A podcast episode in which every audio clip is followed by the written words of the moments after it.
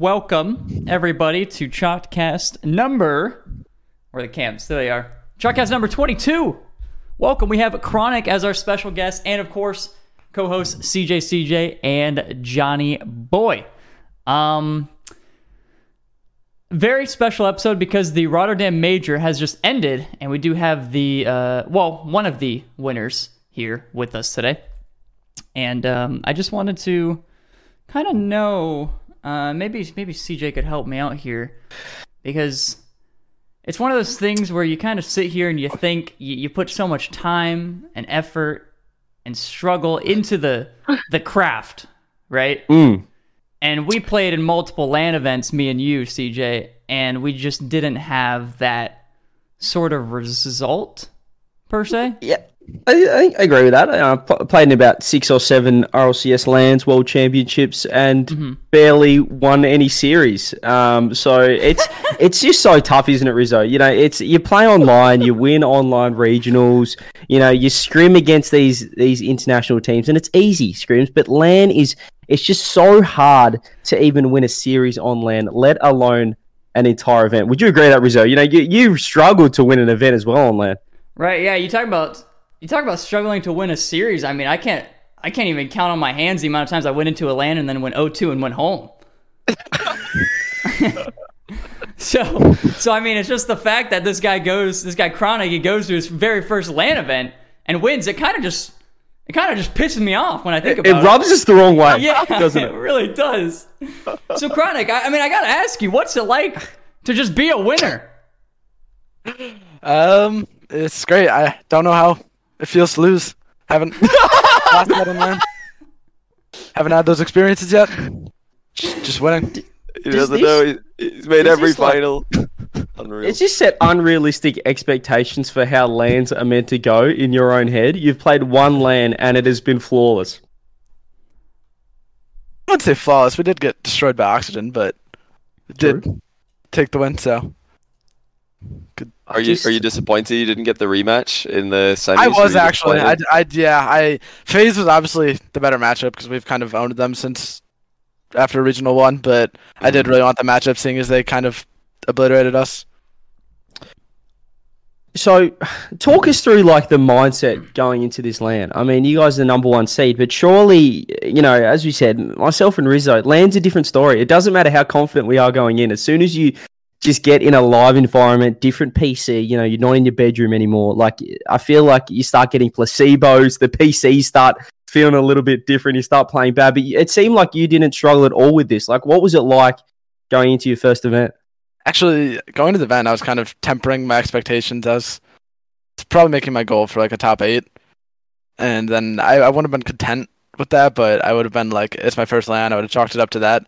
But I was really nervous on our first couple studio matches, and then our first crowd match against Liquid. I was really nervous. I played really bad that series, but it was really hard and close series. But once I got like my confidence and we were confident as a team, it was kind of just smooth sailing from there. You said after that liquid series, if I recall, I can't remember if it was. Uh, I think you were talking to Nolly. I, I ran into I ran into both of you, or or is it either you and Nolly and or you and Jack, or uh, you you plus one of your teammates. Um, and you were saying that you didn't expect it to be that much harder to play on stage versus studio. What what was well, obviously it, it, the, there's a crowd there, but what else? You know, if you were to explain the differences, how it affected your gameplay in that Um, series. I wouldn't even say it was the crowd that affected me. I think it was more the fact that it was the top eight single elim, and it was just like, if I lose that, I'm done. I'm going home, and I just came all the way there just to go out, and that was Mhm. kind of my mentality. I was really nervous to just lose and have it be done at that. We're out top eight after such a good split, and so I was. Uh, once we got top eight, like I said, I was tempering my expectations, but I was really going for that win, obviously, and so I really wanted to win, and anything less than that would have made me upset, and I was just so nervous going to that. I Nolly kept like calming me, and it just wouldn't didn't do anything until I think like game five when I finally like told myself I just needed to play better, and then I listened to him and we brought it back and won. Is that really all we needed to do? Was just to tell ourselves to play better? okay, I don't know if I worded that. Right. I don't know if I worded that right, but I I, I think I just like told myself to calm down and it, like it's okay. How much? How 'Cause- much do you think it helped you that like Nolly and Jack. Well, actually, yeah, yeah. That Nolly and Jack have been there before. You know, I like the LAN event they've done. They've been that, played on stage, all that. It, it definitely helped me a lot. They're they're really good at kind of calming me and like hyping me up when I'm getting in my own head and stuff. And they were really good at calming me, especially during the Liquid and Moist series, because FaZe is kind of a smooth sailing series. Well, Nolly did say like uh, after that too. He was saying you like you and he noticed you and Jack like you were pre-jumping, just being a little bit too, you know, over overstimulated. So it wasn't just you; it was Jack as well. And I think we have those comms videos. Like, uh, are we now realizing how much Nolly does? I guess in terms of being a teammate and in a three v three. Yeah. I think Nolly, he's very underrated. Everyone kind of like thinks of him as just like the like almost filler player. He does like the least in our team, but I he's so effective. He does all the dirty work for the team and cuts off passes. Really good shooting, really good defense, and like most of all, he does really well in comms, type us up, and like tell us what we need to do to get the win. I remember the comms. Uh, my favorite comms video moment was the grand final. Well, actually, the winning goal where Nolly Oh. was up and you're chronic. You're yelling in comms. Yeah, shoot it! Free shoot, shot! yeah. Free shot! Free shot! Free shot! And then Nolly's like left, left, left, and you're like, no free No shot. Yeah. you're like, bro, just shoot that. And then, yeah, the pass worked as well. I feel like the the, the shot would have been, fi- uh, you know, he, he could score from there, but the pass, The pass is clearly better, yeah. Unstoppable. What was what was going through your head there? Just like a million. Uh, I I hate. I, I went back and watched like some of the comments, but I hate it so much because like I just see how panicky and nervous I was, and just like calling a ton of balls that I wasn't even ready to go for, and just completely freaking out. And it's just it's so like annoying for my me to listen to because I know it's like not how I usually am. But we we did get the win, so like that helps me a bit. But it, it's very irritating for me to listen to. I think that, like it's the comms. It, look, it didn't sound perfect, but what I got from your comms was like you guys were so just like locked in. Like you all just wanted it. Like it ah, they just wanted sa- it more. I don't want to. I don't want to say wanted it more because this is such. Riz- Rizzo, stop nodding your head. Yeah. it doesn't make sense. You don't want to. But it just sounded like you're all just like like we are winning this. Like, and it was it wasn't it wasn't clean like comms wise. Like there were some moments, but yeah, it was not. you good. just you just like willed yourselves over the line just with that grit, teamwork. Yeah, we everyone can kind of tell. We we say like we comp so much, especially myself. We we just there's never like a time we're not speaking. Well, I didn't. I didn't actually listen to the comms video, but um, like when you say you don't like how you sounded or how panicky you were, I just feel like every team is like that though. Like it's the same exact Yeah. thing for each team, regardless, because you know it, it's such a high pressure situation, and so like however you sound is probably exactly how the other team sound as well. Yeah, I would I would calm the ball like I got it, say like 600 times every time I wanted the ball, and then sometimes when I calmed to 600 times, I would not even be ready to go for the ball. I, I think that's way better than though than that. Than some people go the other way when they're nervous and like they're too they like stop talking. They're like too afraid. Yeah. They just get in their own head. So I think it's better that you go the other way and like you know talk Yeah. too much. Uh, in in game we won game three OT against Moist off a kickoff goal, and Jack had like he scored and had an open net, and I was calling him off like over and over again. He then he just went and shot anyway and scored, but like I don't think I was ready to go for the ball. I was just Wait, calling you're him off for calling some reason. off, really? yeah yeah. I No just way. yeah. I Where I did the think comms video get uploaded again? Is it Gen G? uh, I think it's channel or Jack's Gen G Mobil1 channel? One Racing on. No, it's Gen G Mobil1 Racing on YouTube. Okay. I think the thing Big is with in there. Nice. like with those comms there Yeah. like it sounds hectic but the thing you don't realize is like when you're one of the people like when you listen to the comms it's three people always talking but when you're in the comms you've only got two other people talking do you know what i mean like you're Yeah. not listening to yourself so it doesn't it's actually like yeah. not as crazy as when you listen to just three people going nuts does that make Mhm. sense Yeah. Does it sound chaotic to you, Chronic, live, like in the moment? Or do you guys d- like? I think there was one time it wasn't at um at Worlds. I remember you saying you guys all had a, like an argument in the middle of a game. You're you're like you told someone to never never say that again because you were panicking. Somebody was making you panic. I can't remember. It was a wasteland game. Oh, And you were like- in- Never do that was- again. You told, you told Jack or Nolly to never do that again. they like said something that just made you panic so much, and you're like, never do that again, and it never happened again. It was it was regional two against SSG in the semifinals. It was on yeah, it was on Wasteland. We were up three one, and at the end of the game, it was like the ball stayed up for like thirty seconds at zero seconds, and Nolly just started like singing and said GG's, and it was just not over at all. And the ball stayed up for like another thirty seconds, and he was just like calling game, and it wasn't even close to game, and I, it just made me really nervous. I started like freaking out. That's like when you're Yeah, playing so- League of Legends and you say GG's before the Nexus has exploded, and then you end up losing. It's not that I did that last night or anything, but I was just I I don't saw know. you playing when, normals. when you said that, it just reminded me of that really quick. So I just felt, I felt, I felt like I should share. That's it. Can we Great, can great we story. take it right back to the because we've we've spoken to Jack, we've spoken to Nolly about this whole situation, but I think we need to take it back to the beginning when Chronic Johnny was just getting trolled by every top team possible before he got Mm. picked up. Would you agree with this? It's a it's an interesting situation, you know. Like uh, I, I I've come under heavy fire um about many things, and that was one of them. Apparently, Chronic's just he's had tryouts with everybody, and uh, he just waited for the uh, the EU boys to come over before he's like, "Yep, that's a team that's good enough for me." But you, you know, why why speculate any longer? Let's just ask the man himself and find out what happened, because you know Reddit's got their theories, but Chronic, what, what what's the what's the story? You know, between being 15 years old, getting you know old enough to play RLCS for the first time, and eventually joining Gen G. Okay, so I would say it's kind of like in between everyone thinks. Like, I definitely did not have all the tryouts in the world or anywhere near that. If people think that, but I also didn't have any. Like, I had some chances when I was first turned 15. I had a few tryouts, but uh, up until like this summer, my parents weren't really completely supportive, and they weren't like I wasn't ready to make the big commitment because my parents weren't on board, and so I had to decline like a few tryouts. It was, it was nothing more than like tryouts over the years and like it wasn't many, especially going into this split. Like I had like lower, like top sixteen teams, but I didn't have any like high tier pro tryouts or anything. And then they moved over, and I it was it was my best opportunity that I have, so I took it, and we were really good. So Yeah, so sorry, when you were on. 15, I, I, you don't have to name teams if you don't want to name teams about these tries, but maybe if you don't want to do that, like what range, what what sort of rankings are we looking at the teams that you were trying out with? Because people are throwing around like you were you were you know you had you had NRG spot before Turbo moved, you know that sort of stuff. nah, I never had any like crazy ones. I think I had um, I think it was after I don't remember who got kicked from. I had V one a V one tryout after. I think it was the That first split of X. pre beast mode. I, I was pretty beast mode. Or I think it was no, no. I think it was. I think it was pretty calm. I, I think that was calm who they picked up. I Oh, didn't try yeah, yeah. That's that's like all it was. Like I don't even. I doubt I would have even gotten the spot. It was just. I, I don't remember who they kicked. It was that was at the time that they were gimmicking AXB, the- the- AXB It was Gimmick. Power AXB. It was AXB. Yeah. Yeah. it been- and that's.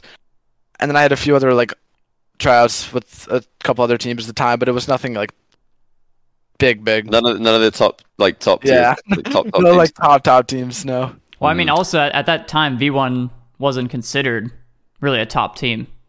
Yeah, they were like 10, top ten maybe, but like Yeah. just uh, they were fighting for They were- top they eight. were a like sometimes team. they get it, most of the time they wouldn't. Um, so yeah, that makes a lot of sense.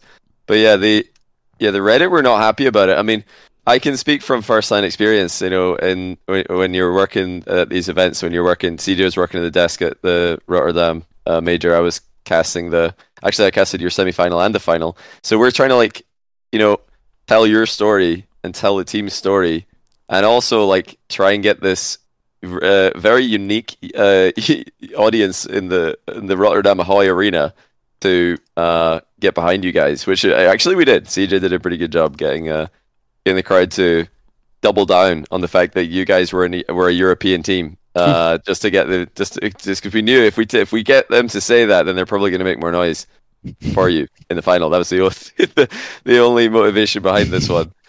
But yeah, I know, I know. Shogun. I think Shogun mentioned it a few times. Like, yeah, Chronic, the uh, the guy. I think he probably said something like the guy that none of the other North American teams um, gave a shot to.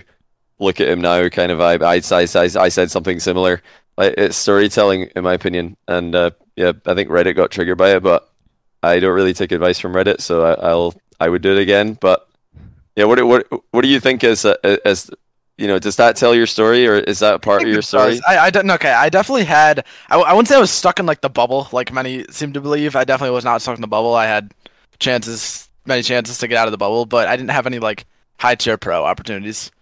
Yeah, I feel pretty good about the. Yeah, I, I think. It, this. I, think I it's a feel pretty good about the story that we went with no, CJ. yeah, I think it's fine. I, I'm happy. With, I mean, you, you you're on randoms. I guess you, did you beat NRG in like was this last season? You guys beat NRG in like a group stage or something like that, or a switch? Yeah, was yeah, we did. It was round one, it wasn't was, it was uh it was no no it wasn't round it was the third regional of winter split it was like my first split in like a whole year of playing and then me and two piece and I decided to Oh. run it for fun and we got like a top eight which is it was really fun and we did well But I, like, I think it's fair to say, like, you, it wasn't like you were this. Any team would want to kick anyone Yeah, on the yeah. roster to pick you up, which is what people are trying some to like sort of. That's seem the to believe- narrative. yeah Like, it Mhm. definitely was not that with all due respect to randoms, like you were on randoms before this happened, which was you, you, called know, you're a- yourselves randoms. Like, I did I did I did have a couple opportunities after that split Uh-huh. actually but even then still I wasn't ready to like sign to an org or make a commitment it was really this like summer when I fully grinded and was ready to commit to a team So n- now we're moving forward a little bit. Gen G, Jack, Jack approaches you. Is that correct? Because Nolly said he didn't have a clue who you were. Yeah, Um, so it was Jack. Jack approaches. What does he say? Uh, I'm, he just said like he was like, we're looking to come to NA, and if we do, you'd be our top priority. Would you want to commit to us? And immediately I was like, yeah, you guys would be by far my best offer, and if you if you come over, I'll commit, and we could team. But just to put it in perspective, you thought uh, I, I can't remember if we uh, spoke about this after going live, but we were chatting a bit beforehand. You your expectations for this split was top eight in NA, and probably not to make the LAN in the first split because of the Yeah. short time you guys had to turn it to turn around. But uh, I imagine you're probably like shooting for LANs in the winter and the spring, Yeah, um, something like that.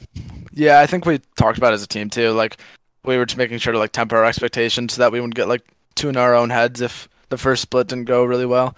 But it, it did go very well, and I, I just I didn't expect to have anywhere near this split. Obviously, I thought we'd be a top six eight NA team.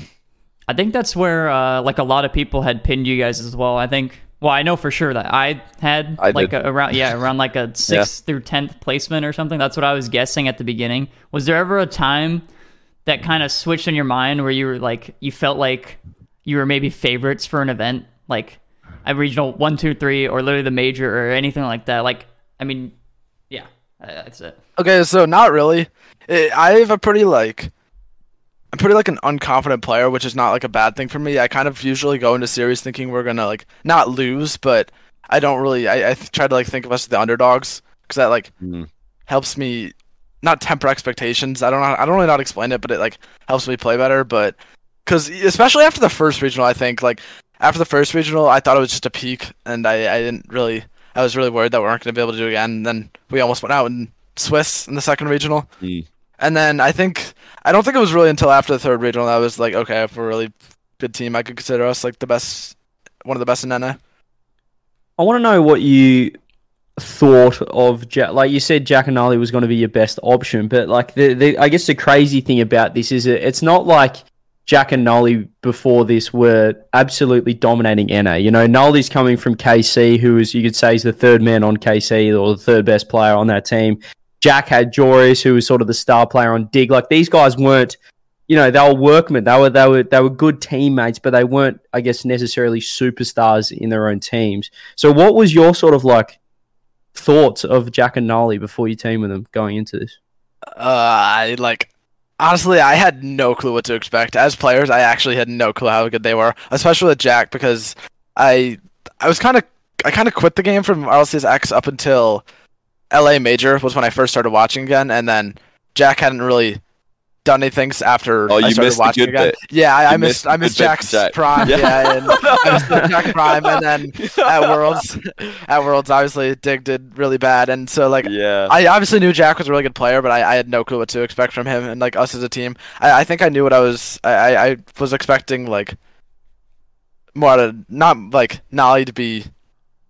I, I was expect. I knew what I was getting from Nolly. I think more than Jack, and then Jack was just showed that he was the best player in the world. Has been So Reddit can get stuffed because not even Chronic thought they were gonna get top eight, and that was his best Yeah. off, his best offer as well. So he th- so Chronic's like in own estimation, sixth to eighth best NA team, like that's their goal, and that's the best offer he had. Then yeah, get stuffed Reddit. He didn't. He, he, he- like Reddit's telling me that he, he, I think I did see that like getting scouted by all all the top teams, and that actually everybody knew he was good. No one knew he was this good. No one. I didn't know Chronic was this good. Yeah, Uh, I, I don't think anyone knew that you were going to be like one of the best players in the world at the end of this split. Um, so yeah, well done to you. Absolutely ridiculous, ridiculous achievement. It- I, I don't think there's a comparison in, in Rocket League history to what you guys have done. Did it appeal to you that like because they were moving regions, like this would be like a very serious, like they're gonna be putting in the work? Is that like was that a factor? The fact that you knew they were moving over? Uh, mm, I didn't think of it at the time. No, not really. I kind of just saw the opportunity and didn't think twice about it to just jump on it because I knew we'd be with Gen G, and that's a really good org with two good like proven players already. So I kind of like the wor- I, I thought like the worst that could happen was top eight, and then like the best that was six. Like I'd very like Well, the top five was very strong. I mean, that's a really fair estimation. Yeah, so yeah. V2, V1, SSG, FaZe, like your solid four that have kind of remained the same since last season. And then Furia are coming over, who were top Yeah. four world. So, yeah, top five looked really tough to get into. And you guys did get that spot from Furia, essentially, who missed out. yeah, so. I thought I thought the top five was pretty like solidly Furia, SSG, FaZe, G two, and V1. Yeah, I I was on. I was torn between like V1 optic complexity. Well, oh, yeah, see, I- Optic as well. It seems like higher. you guys you guys are leaving out NRG. I just, I just find that kind of odd. I just Wow. Well, I mean, it just it just seems like I don't know. At the beginning of the season, like you could throw NRG in there, you know. Mm, I- No. Did you? You threw them in? I mean, it, there was nine teams. I felt like so. I, So they were, they, they were your ninth. Did you did you really think it was impossible for NRG to make major? Uh, had- I thought it was a very low percentage chance, yeah. But Very like low. over, so you thought like NRG would be ninth or like Uh, tenth or whatever because you said I- I- complexity. Yeah, I uh, would have put I would put Cole over them, and who did Fury also- over them, Optic. You Optic, put optic over, them, yeah. But NRG actually finished ahead of Optic, so I was wrong about that. But yeah, I I uh, overestimated Optic, I guess. Yeah, NRG may, maybe A lot eighth. of I people thought did. they'd be fighting Gen G for eighth. That's where that's where I thought they'd be. Give the nod to Gen G. Kind, Top kind of, kind of a little side question. Do you guys think that there will be a different team heading into the major for NA or next major, or do you think it's going to be the same five? Um, I guess that's a good time to bring up the rumors that Lost is moving to NA to join Furia. That- that so is actually. I'm gonna go point. ahead and say yeah. I think there's gonna be a different team because that sounds uh, like a terrifying prospect. Um, if that's really happening, lost to Furia uh, in replacement to replace Kaio. Kaio had a pretty bad split um, the fall. He finished off last season well, but did not have a good fa- uh, fall split this time. Hmm. What are your thoughts, Chronic, on North America? Nolly's talking a lot of smack about this region. The, the, everyone's everyone's realizing it's easy. What What are your thoughts on your own region as a North American? Uh, I was. I, I still think that it is the strongest region. I but like my expect not my expectations. My thoughts got like tempered a bit after the major. Oh yeah, you guys thought the NA was I thought clear. NA just I, yeah. yeah, I thought I NA did was talk to you like, guys. It was top think, five, yeah. all, all in top eight. Like all the five from NA would be in top eight. I remember, yeah, because I, I mm-hmm. talked to you guys after day two, and Nolly and Jack were both trying to get me to say they were like, Johnny, Johnny. I think Jack's like, Johnny, Johnny, Johnny. Right? Listen, listen, Johnny. NA does look better, right? They do look better, and I was like, yeah, yeah, it looks looks better for sure. I, I, EU's just like ball It's- chasing. It doesn't look good at all. I, I, I don't. I, I still don't really get it. It's just like, like I don't know. It just it does seem like NA is just the better region, but they're just. I still think they are, but not as clear as I thought that it was. Do you think it's more NA have a better online play style? Like they always look better online, but on LAN, EU teams seem to just know how to get the job done. I, I actually was like thinking about this a lot during LAN. I think I brought up with Jack once. I was I was th- gonna say like NA is a lot better online, but I guess it's not really possible to say that because that's just like yeah, because not you know, you can mad. really say. Mad was just domination for Europe. So even online, you know, NA really didn't have a lot to say. Rizzo will remember that vividly as one of the general managers Mhm. of North American team. I love, I, I love every now and then, just every every three months, I just like mention Smad again, just to see the fallout from. Well, it, it doesn't What's matter. what- It was, what- it was, was a, it was a Mickey I- tournament. It was a Mickey tournament. Actually, you, you might have missed that because you said yeah, you, what, what you exactly weren't was playing. mad? I feel like I remember that, but I, I can't think. Yeah, of you that. know that that was in your window at the end of our. It was after RLCS season X. You would have actually been. Uh, you said you quit the game. That was, I- like, I- your- I was your on like twenty past two for like a year and a half. I wa- but I didn't fully quit. I just didn't really pay attention at all. Just played pretty Mm. casually. Well, Chronic Smad, you know, you missed a, a, a beautiful event. It was, you know, the pinnacle of the Rocket League competition in the online era. And it was just uh, uh, so many memes. There were there were more memes per minute from Smad than any other event I've ever seen. So for me, that was that was a great great uh, result for the community.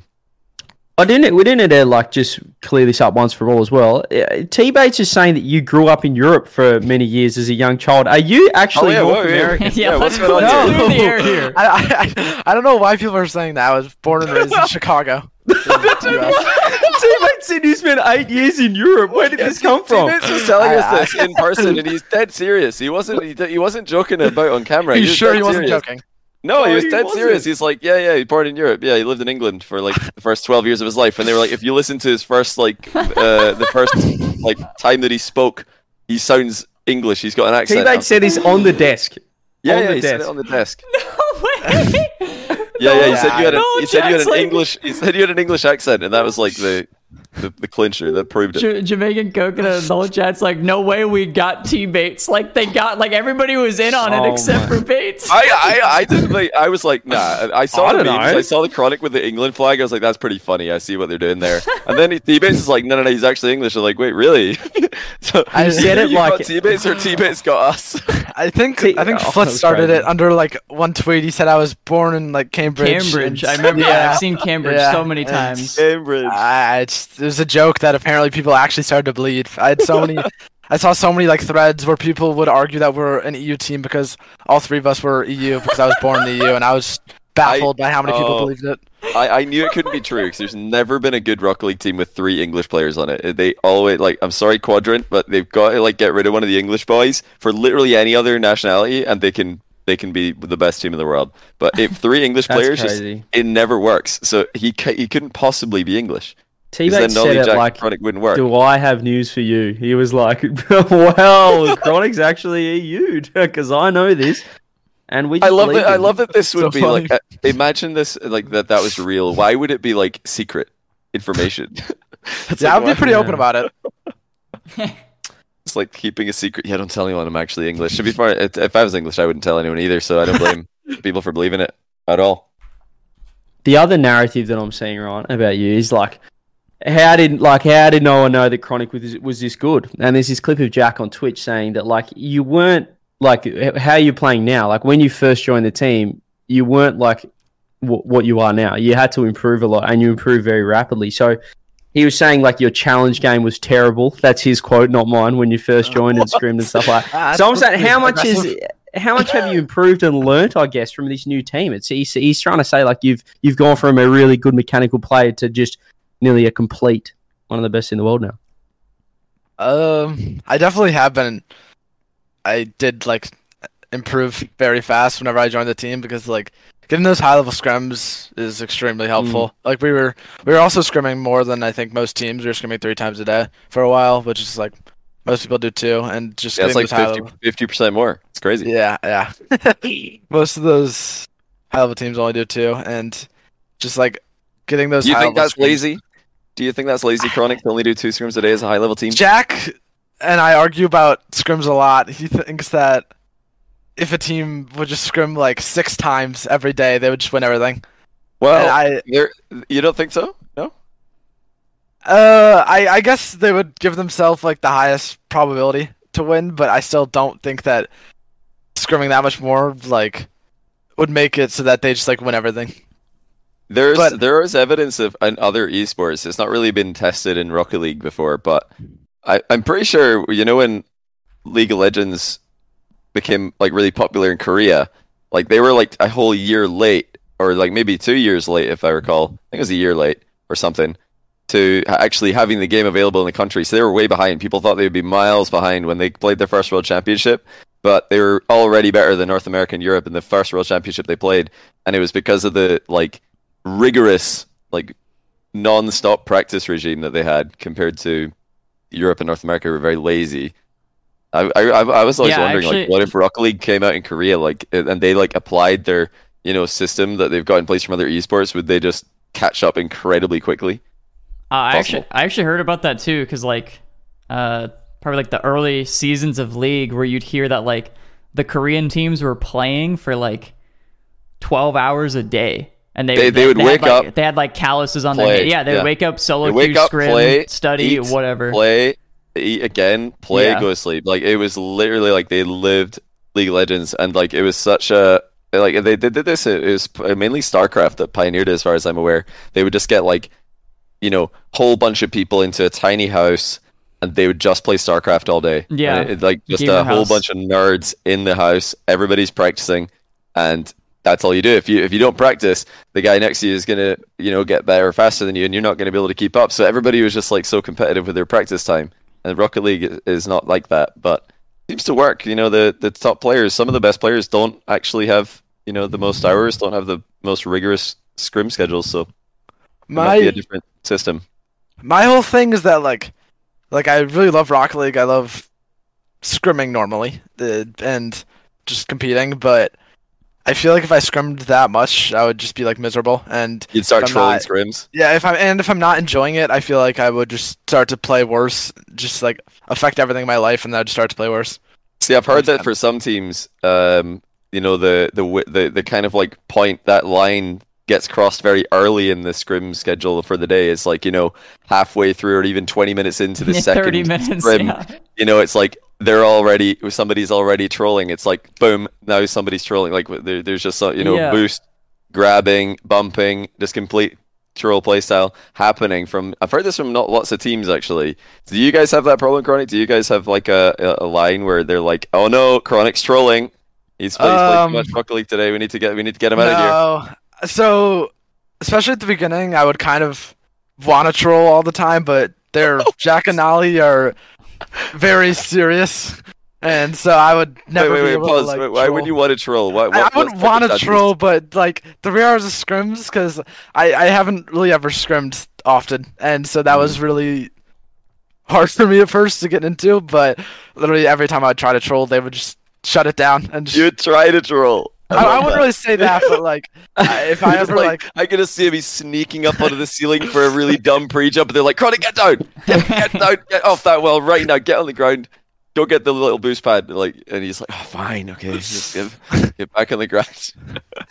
yeah, but they're they're very serious, and so I've kind of just like adapted that and taken it on, and mm. so now we we I, I actually don't think we ever troll scrims. You didn't look enviously at the teams that are trolling scrims against you, like, "Man, I wish that could be me. That looks so much fun." I did at first, but not not Wait, anymore. really? no. You're looking at them like, "Ah, that could be me. That could be trolling right now." I wouldn't say that, but I would say I'd be like, damn, I, I wish I could troll sometimes, but I, I don't I don't think like that anymore. Uh, yeah, I was gonna say like scheduling six hours of scrims, like you could do it, but it doesn't matter a lot because a lot of teams will just stop after thirty minutes, like Yeah. you said. Yeah, Because like, We- it- Yeah. yeah. like most teams You'd do have to, 2 you'd have to, hours you'd have because to that's get probably Europe scrims. You'd have to scrim Europe teams in their yeah, scrim block, they, and they then would scrim take North it, yeah, American cross teams in region. theirs. They would take it serious. Uh, That's like, the only way. serious. Is you've got to scrim in like both of the the regions. You'd probably like have a bad time with ping, but you know it's better than going against But people trolling. like, it is when you look at like other games, there's so many that you know, like league. There's 105,000 champions. Like CS, there's different maps, different setups. So, is Rocket League really that strategical, or is it mainly like individual mechanics? And like, are, are there that many situations? Like, uh, is there a point where if you're just streaming six hours a day, that it's not like, are you really improving? Or is it more about like individual mechanics? Like, how strategical really is Rocket League at the end of the day? uh, I think that like it's more with scrimming six hours a day. You're more just like getting consistent and just trying to be like the most consistent thing. Because or team consistent team because Rocket League is kind of just performing on the day, and so like usually the most consistent team will win. Mm. And with Swiss, it allows for a little more inconsistency, but like with future formats, it's not so much because like we we were pretty inconsistent Swiss. We we didn't have that as bad as Swiss as some would like to say, besides regional two, but Mm. we were pretty inconsistent. But I think people also remember the the Swiss where you didn't qualify first try. Um, Yeah, as, but- as well yeah, I because guess. that But was we- like your first tournament, but it did look sh- it looked shaky, and people are thinking, oh, is that a bad Swiss? Because you had that bad Swiss, then you did make it in, then you had uh, like another bad Swiss after that. It's like you know, Mhm. oh, compared to like a space station is just 3-0 every time, or a FaZe who look much more bulletproof. That was, I think, the, the comparison there is like, okay, Gen G and Swiss clearly here, but in the bracket they're above everybody. And that, that's that, that was literally my only. I was on the desk for one prediction of the entire event, and it was uh, I think it was the Gen G Liquid series. I said, yeah, Gen G, and the, they made the bracket. This is uh, going to be different this time because I, I, I, I I know people always say like, oh, first seed's never won and all this, and you know you can't. You've got to like throw a curveball because the Rock League's never what you expect. But I want to thank you again, Chronic, for winning because finally a first seed won, and not only for me, but the entire Chalked podcast. We did collective predictions, and we had you guys winning. We didn't get the second place right, but we did get Gen Genji right. People call us stupid for picking a first seed, but it worked. So If you guys listened gotta me, you would have got the second place right. I just want to say that. Wait, really? Did you? Did you? Nah. No, I, I didn't we have the second place, this. but I was definitely on, trying to send on. them further. That's for sure. I, I was trying to send Oxygen further. I said they were going to do well, but you know, they I should think I have had Oxygen in eighth. I had them in eighth, so I got that one right. We They're we had a, as a collective, we had them out in Swiss, and then they just three old Swiss. That like that oxygen series against FaZe like summed up oxygen. Just peak Rocket League into just not having anything. They just swung. I don't know. That was a weird series. Mm. my mentality. They, Um, get, they were swinging for home runs. They kept missing. They were like, "What are they doing? Like, just chill. Like, FaZe are not doing anything." I, well, when I was watching that series, I was like, "FaZe are doing absolutely nothing. They're just waiting for Oxygen to go, and then they're moving the ball. Like, FaZe have the ball, Oxygen come like flying in, and FaZe are just like, "Yeah, I'm just gonna move it just, uh, over here. Just gonna pop it a little bit." Oxygen player flies past it. Second man comes in, he flies past it. I don't know. They they, they just didn't seem to have a a lower gear like Gen G did. Gen G were just like, oh, Fa- Phaser just chilling. We're just gonna make sure we don't overextend because I'm not trying to leak any of chronic strats here, but you know, it seemed like the the the win condition for FaZe was just be sit back merchants and counterattack. Yeah, I, I pulled up that series right now on Wikipedia because I remembered that that series against like Oxygen FaZe, there was no like close games at all. All the games were more than one goal apart, and Yeah. just because it was either like Oxygen just completely overextended and lost the game, or they just destroyed because their overextend extensions like always worked. Exactly. This guy should be an analyst. Like, you just honestly retire one out of one, become an analyst. You're you're nailing it. Retire at the pinnacle of my career. Yeah, the, the peak. Oh, I That's guess what- you gotta get CJ you gotta get worlds. Yeah. Yeah, I uh, retired just just peaking in a twelfth place at Worlds. It was it was ridiculous. um, Fear did Fear. I saw you jumped in. You asked about their comms. I think we, we covered a bit before though. Like if you're listening to Gen G's comms, it it sounds absolutely chaotic. But put yourself in there as one of the people talking, and you're only listening to two other people com. It's actually not Mm. that chaotic. You got to think it, about it's, it like as long that. as what's being said is useful. I don't think it sounds that chaotic, to be honest. Like Rocket League comms to me sound very clean because Rocket League is. If you had to only com like maybe five different phrases, you could get by. You could get by with "I've got it," "you," "no," Mm. "no boost." Uh, like I don't know, demoing. Like there's very like you- could keep it very simple and it would it would function. There's other esports and other games where you need to com like very specific information for like a million different abilities constantly, and it's Mhm. way more chaotic than Rocket League. Rocket League actually, I don't think is that chaotic at all. If the inf- as long as the information is useful, I don't really mind the volume personally of, of like comms flying in as long as it's useful information. I have been critical in the past of some teams comms I listen to, and I'm like, why is this guy like telling me every five seconds how much boost he's got? Why He's- is I'm on know- the way to back left boost. I've arrived. yeah, it's like useless information like that. Like, okay, what? Yeah, why? Why? You know, some teams like really just try and calm everything for no reason. But if you're just like chronic saying, saying, "I got it, I got it, I got it, I got it, I got it," that's actually more useful than you know saying four useless things and then saying, "I got it." In my opinion, so I, I think it, I think the comms sound great. I don't know. Uh, I don't know. People need to listen to other games. You'll see. You'll hear some mad, mad comms, ridiculous words per minute being uttered. I think you know, we mentioned like practice and we talk about how strategical is Rocket League. This is a little bit of a good segue because I know Rizzo had a, a nice one that I think Chronic would be able to weigh in on in terms of there was a Reddit post where someone said, "Is this the death of like the one man army team? Can you just have one one guy with mech? Are we are we in a new era now where it's more about team based Rocket League? I think that was, it was, was that, I haven't actually read it, Rizzo, but I'm yeah, assuming that's uh, what it's about. I, I honestly I never read a, uh, read a whole Reddit post in my life, but yeah, there, there is. The, I, I read the title, so I think I got the gist of it. Of uh, yeah, the one man army thing is basically like um, if you think to like Rogue with Firstkiller, where he carried them to like win a regional sort of thing, um, where it's like that, like that sort of straight carry. But now uh, people are thinking that that's like dead. That's not going to happen anymore. And a lot of it is like team focus. So like say Gen G now, you don't look at all three of them, and uh, I mean maybe now you can make an argument, but nobody's really making an argument. Say like a month ago for like a best player in the world. This someone is carrying this team. This guy looks like a step above the rest. And then um, I would honestly put like G two in that book as well, where they all look pretty even. Um, Yeah. and I think, and same with like say like BDS, right? Um, A lot of them like it doesn't look like there is a clear cut best player on the team, and I think you know just people are wondering how that's gonna look. I guess. That's all of the teams who have won LANs since uh, the online era ended. Like BDS, they were not. They they were a very like they were they were a unit when they won the fall major last season. Same with G two in winter. Same with Moist. Same with BDS again at Worlds. Now same again with Gen G. Like every team that wins, they've got like uh, they're all on the same pa- page. It's not just like one guy hard carrying. Online, we've seen maybe one or two like harder carries. We have seen like series wins that are just straight up one v threes, like Yan one v threeing uh, Optic at uh, London last season. But I, I would agree. I think the, the age is dead. I, I I've been like on the. I've, I've, I've been waiting for that for a long time. Like, see when Squishy joined NRG, so many people were like, "This isn't going to work because there's too much mechanics in this team." I'm looking, I'm looking at these takes. Like, what are people talking about? That's not a thing. You can't have too much mechanical ability.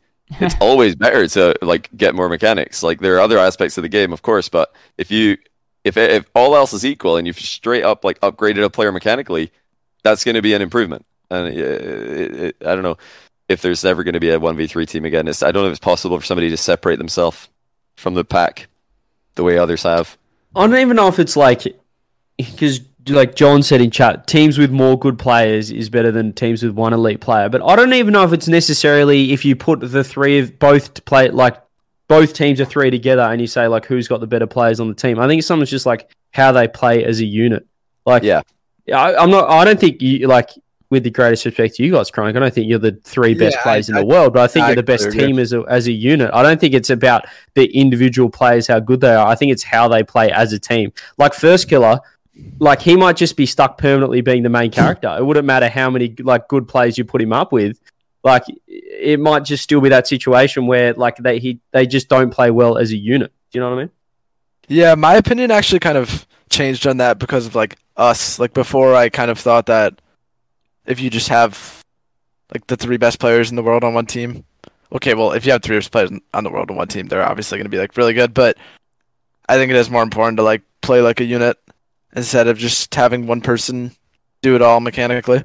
Do you think that is as much mental as it is gameplay as well? Because it seemed to me like a lot of teams at this last LAN were struggling with like internal issues or you know not really looking like they're having a good time in the studio or on stage. Like various teams having like you know moments or even entire series where they just look like they have no vibes at all. They're completely flat. And actually, you guys had a pretty you know the the series where you got destroyed by oxygen, and so.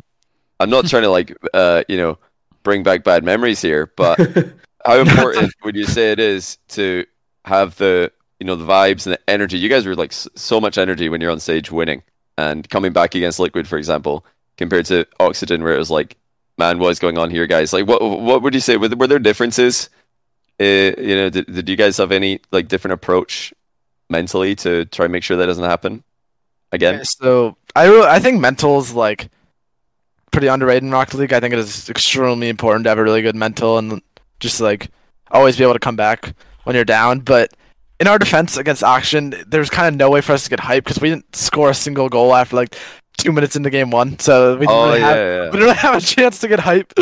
but like, our, our mental was pretty drained after game one, I think, because against a team like Oxygen, when they're on like that and when you let them build confidence, it's so hard. Especially, I found it now on LAN, it is very hard to kind of break a team's confidence like that and like build confidence mid series. You kind of have to go into serious confidence, it seems like. And Oxygen, there's just, we were not stopping them. They were pre jumping every goal, and they had this one goal where like Joreuz hit the ball over to Archie on the wall, and then Joreuz like fell off the ceiling. They like passed it to each other, and then he Oh yeah. like, yeah, and it was just, after that I was That like, was good. yeah, it's just it's wraps. I don't even know what to do. But and also I don't know if it's just because it's probably helps a lot that we've always just been so good in bracket. But like going to this LAN, my mentality was that if we could get to brackets, kind of over, we can just win. And Mhm.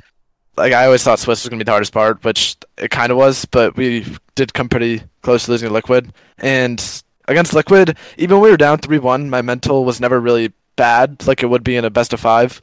Like I still kind of held the mentality that we'd be able to win the entire time, and we showed that through like our comms. We were getting really hyped still, even down three one Yeah. the series. That's why I asked it because I saw that. I was like, okay, now the Gen G are clearly still in this. You know, you're down three one, which is you know triple match point, same thing as you know being down 2-0 against Oxygen in, in Swiss. But the the Gen G I could see on stage is like a, a completely different team from the team that's like losing 2-0 to Oxygen. You guys really look like you you still had that had the you know let's just win mentality. Um, Mm. Is it like is it is do you think goal scoring you mentioned earlier you didn't have anything to celebrate about? Is it is so important to, to actually score a goal and get hyped, or you know can the clean reset like new game nil nil be that moment? Um, I think there's two things. So one, against Oxygen, I will say our mentality was pretty down because in between games, like we'll we'll scream like at the beginning, like when we're down three one against Liquid, going to say like game five, we'll scream like "Let's go, we got this!" Like at the beginning of a game, and against Oxygen, there was just none of that going into a game two Yeah. and three when we were down. Mhm. And then also, I don't know why, but timeouts are really good for resetting mental. And obviously, in the best five, we weren't able to call a timeout and reset our mental. So it was just we weren't able to come back or even like put in an effort to come back. So you said like your, your I guess your idea of your the team or like the best team in Rocket League has changed now with this with this with your lineup. Because like I'm not going to put words in your mouth, but if you were going to build a team previous to this team, you wouldn't be putting Jack and Nolly. You'd be looking at you know everyone wants to get the best players in the world on their team. You know what I mean? So mm-hmm. do you think that like this is the this is a change now where it's not just get the best player? There's a lot more to it. It's about you know how they play as a team and their chemistry and the vibes. Yeah, I do. I think players have to click mentally. Like I think that is extremely important. We just click really well as a team, mentally and vibes wise. Also, I think um, one of the more it's it's becoming more and more important, but I think it's like much harder for like a team to want to grab somebody who is known for trolling scrims. You know, because it's like it, it's I, we we always bring up trolling scrims, but it's like so apparent now, or like there's like this basically like this list of people that constantly do it. Um, and so like if if you are a team looking for a third player, you're probably not going to want to grab somebody who doesn't even want to play the game. You want somebody who's going to be super motivated. Mm-hmm. Could that be like Yeah. the, the well? Actually, I was gonna. This kind of ties into another question I was gonna ask you, Chronic. Could would that be like advice for the guys who are now looking at you? Because all of the like uh, bubble players in, in North America, all of the guys who are like just about to turn 15 and be old enough to play RLCS are thinking, right, I want to do what Chronic just did. You know, who maybe not with two European players coming over the region, but you waited. You didn't do it straight away. You actually waited. Do you think there's any benefit to waiting and just taking your time, actually playing on a team with other players who are kind of at the same stage of their career um, as you? And yes, uh, you know, secondly, like Rosa mentioned, to take the practice seriously because you're not going to, like, you know, when you get that scrim against a good team, if you don't take it as seriously as possible, they're never going to, like, look at those players as a, you know, in as highly high es- uh, esteem as they otherwise would.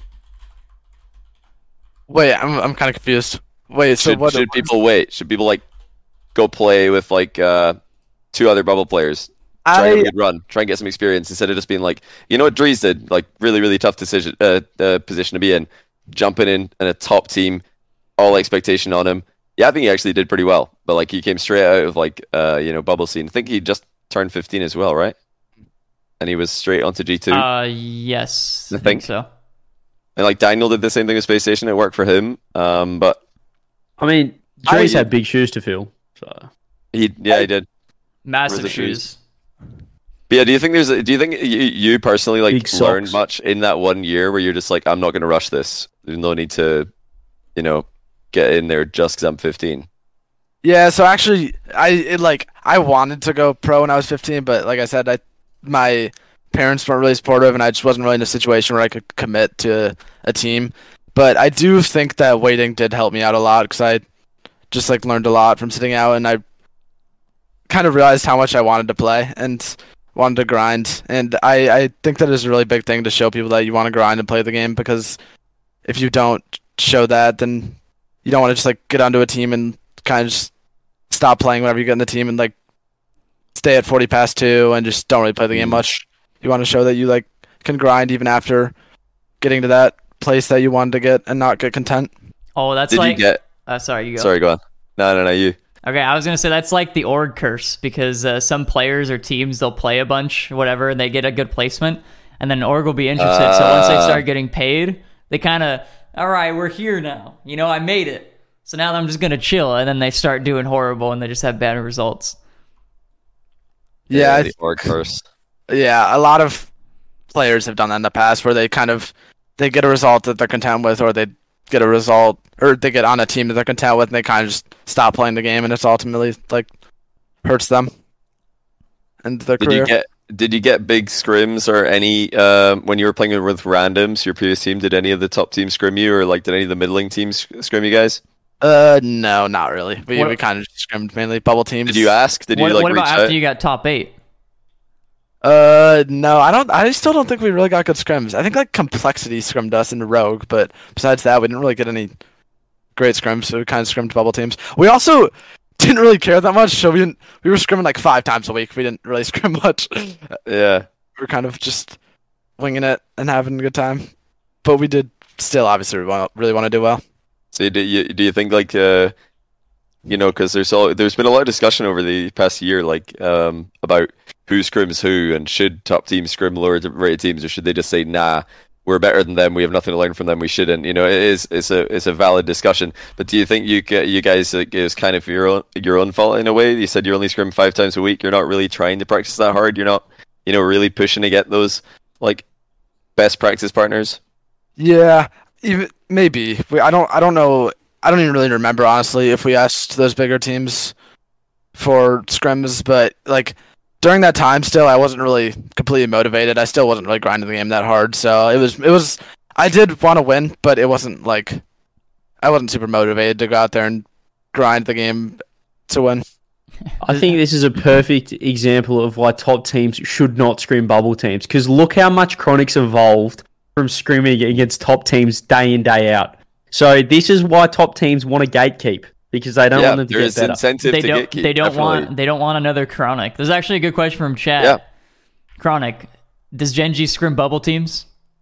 No, Mm. we didn't. Uh, I don't know. It just it doesn't like as a bubble player before. I was always a little irritated, but it just doesn't really seem like He's like, you peasants. I mean, you only get two or three hours of scrims a day. You got to make them count, right? yeah. It doesn't it doesn't really seem worth the time when you can just like improve faster playing the better teams. and also keep the peasants outside the castle. I like how, Well- like, if when he was a bubble player, he's like, why, why would they not want to scrim us? Like, we're going to give our best, and then when he's on top, he's like, it just doesn't make sense to scrim these absolute shitters. Do you know I've changed my mind? I, I see what I totally understand why, why they didn't scrim me back in the day. I, I get it though, you know, I get it. I think uh, it's probably I, I, I the my theory. I don't know if have you heard my theory in this chronic, but in Europe, there's a lot of like you know national cliques, like the French players all hang out and play together. the you know Spanish players all hang out and play together, the English players. So like even if someone's like on a bubble team, if they're you know just friends with uh, someone who's is the same nationality as them, I think they're more likely to get that practice and more likely to get that experience than in America, where it's just like everybody's speaking English. Well, except for like Furia moving over in complexity, but everybody speaks English. There aren't like the same cliques. Maybe there's like one or two, but it's. I think that's always been why I think the. Yeah, you guys call it cliques or something, don't you? Yeah, we don't say that. Clicks. We don't say yeah. that. Sorry, guys. I'm not. Uh, it's another accent thing. We'll we'll we'll cut uh, cut cut, the, cut it there because we do. It's always like a, a rabbit hole when we start talking about Yeah. how many different ways there are. Jack things. Jack will have to teach you how to say it since he's American now. Yeah, I can't wait to hear his like uh, American accent. Could Jack Jack do an American accent? Probably. I'm sure he can. I think. I think we actually while we were in London boot camping, I think I had him do it a few times. I think he had a pretty good American accent. Can Nolly do one? There's no way Nolly can do it. I, American. no, this was You great. can't even- His- no, you his can't even do an a lot English accent. Yeah. Scott's accent's a lot heavier. There's no way those two get a visa and then say I'm American now, like it's a citizenship. I am NA. Holy. Uh, wanna, the, um, the visa interview is so funny. I wonder, like, they asked uh, me when I went to get one to cast LA Major. Do you have any other aliases that you go by? And I was like, yeah, uh, my online name is Johnnyboi. The person's like, yeah, fair enough. Kind of makes sense. Your name's John McDonald, Johnnyboi. Yeah, kind of related.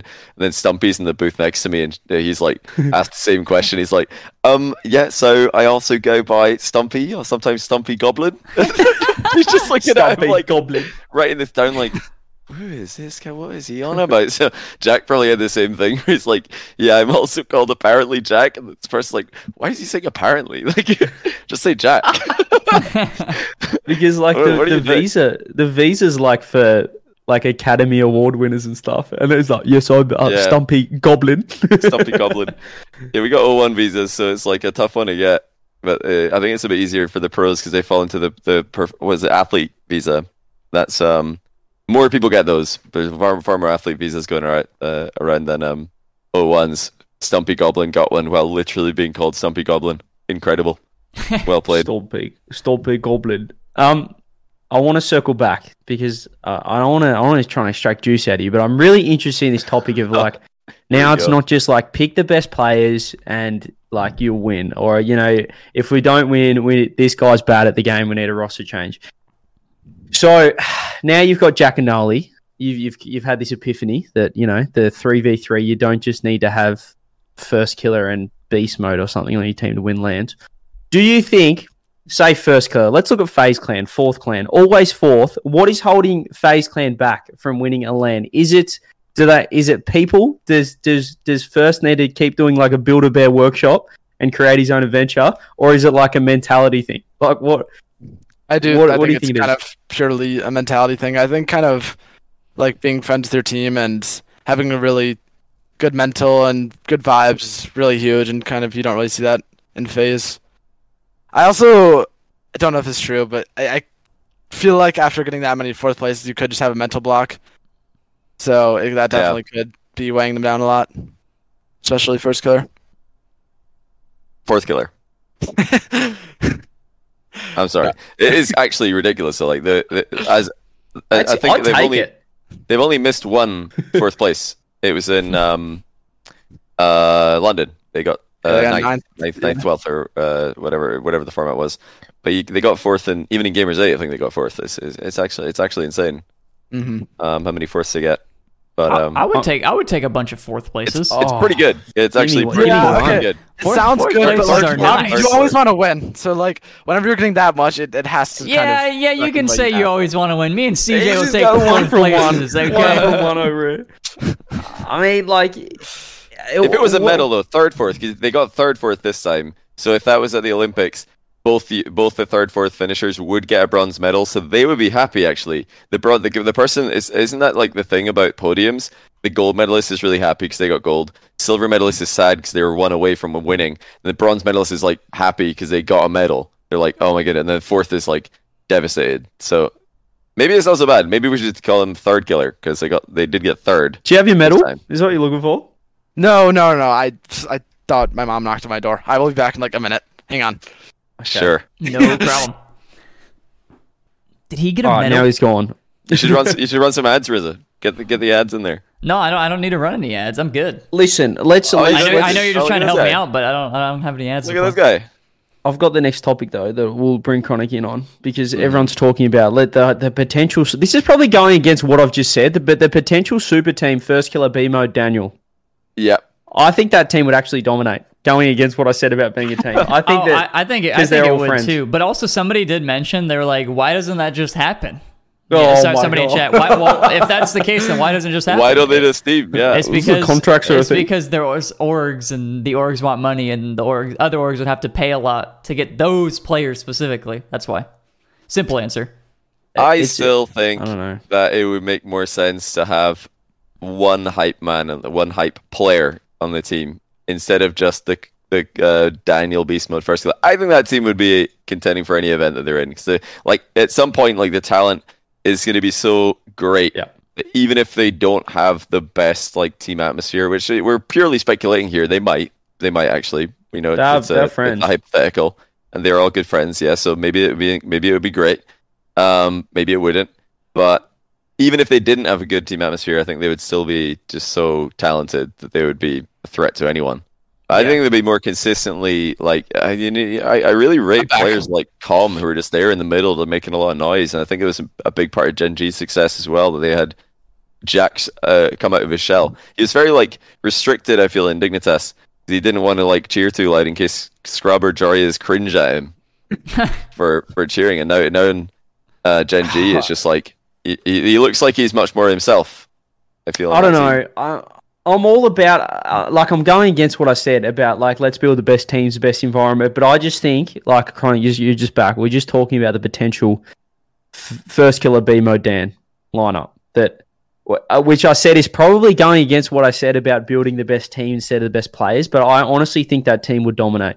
Yeah, I, that is kind of like, like when you think like the big three of NA, you kind of do think of those three. That's yeah, kind for, of for the past year, yeah, for sure. Yeah, that's like kind of what everyone thinks about. That's, I I do think that they're just like so good that it would dominate, but I don't know how good their mental would be. I can't really like speak for that, but I don't think they would straight up just win everything. I do I do think that they would be.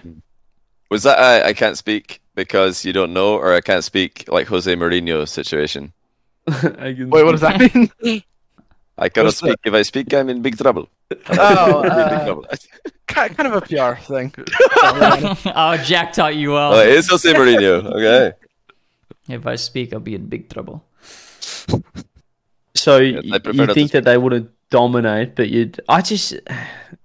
Yeah, I, maybe I- I maybe think this- I I think think, they'd they be would really dominate. I don't think they would win everything. Yeah. though. like straight- like like I feel like Mm. it's Do you know what would happen? I know exactly what would happen. Because it's a team with Firstkiller on it, they would win the first regional that they play together easily, and then they would not win anything. They just come fourth at everything. then maybe like get is, another regional well- win at the end of the season and just do the exact same thing. Because I don't know, it just keeps happening. It Doesn't matter who you put on the roster. Like whatever whatever happening. org they end up on, uh, like of the three, SSG, FaZe, or V1, um, if, if it were to happen, like the other two would definitely like decrease or you know their placements. I think I think Daniel is a player who could like go a one above uh, Firstkiller and like be the first ever teammate of Firstkiller who doesn't just like let Firstkiller be the guy. And he'd be Oh, like, nah, then, then the it'd be, uh, then it'd be Daniel's I think Build-A-Bear. Daniel, yeah, I- I think Daniel could be the the You like guy, even the only guy who could be the guy in a team with Firstkiller. Uh, well, I mean, look at FaZe, right? You, br- you bring up a great point. FaZe Clan, they pick up AJ last season, first regional, absolutely dominate. Everybody And said, then- "Wow, this is unfair. How did we let these guys This team is together?" the best team we've ever seen. And Super then they team. like didn't make top eight, and then they still made LAN. They make get fourth place. Then we see this season pick up Mist, dominate the first regional, and then they're thinking, "Oh my goodness, Mist is a perfect replacement. He's he's the third man that they need to lock it down." And then it's not like they fell off. They're getting fourth place. They're still like one of the best teams in the world, always a contender to win a LAN. But they're is this now like is this more proof that it is a mental thing? Like they're, they're good enough to win LANs to you know continue that trajectory from the first event, or is it purely like a honeymoon thing? Like anytime they pick up a new team, they're like, oh, how good are we first regional, and then they fall off. I I think it just like has to be a mental thing because their floor is so high in regionals too. Hmm. Like I think, I think their floor literally in like every split is always top two NA pretty much. Like I, I don't I can never see them going below that because they always just they always beat the teams they need to beat. It's just a matter of whether they can win or not. Because they with first on your team, you're never really gonna lose to a team that you shouldn't lose to. Yeah, And so I I, just, I feel like it has to be a mental thing at that point. it's an interesting one. I mean, it's it's it's interesting because with Mist, I mean, the teammates that Firstkiller's had, Mist, Typical, AJ, ever like for the past two seasons, everybody would put those guys pretty high up in like their you know NA rankings, like top ten pretty consistently as individuals. Um, and then there's also Allushin, who's now coach of Chronic. He played with them, and they got the exact same results. Like they did the same results with Allushin, AJ, as they then did with AJ Typical, as they've now done with Typical Mist. So actually, I think you know, A, uh, Allushin, he was like the the guy who play style wise, I think, I if I was like jamming that team, I want a player like Allushin back He then. was good on there, was wasn't like- he? Yeah, he was just like doing everything he had to do. He's like, you know, cutting mid passes because on zero boost instead of going for the hundred. He's like being aggressive. He's like challenging so his teammates can just chill back and like be ready to take the ball for free. I don't know, like the, none of the teammates that Firstkiller's had since Allushin have been that kind of role to me. Like been a kind of like a a disruptor. And that's what I think Firstkiller needs personally. Great point as well on Alu because Chronic, tell me how much has Alu given you secret sauce on Firstkiller and FaZe Clan as a former teammate? Uh, he doesn't really say much, but he about FaZe. But I mean, he's given us the way to beat FaZe, and it's worked pretty well.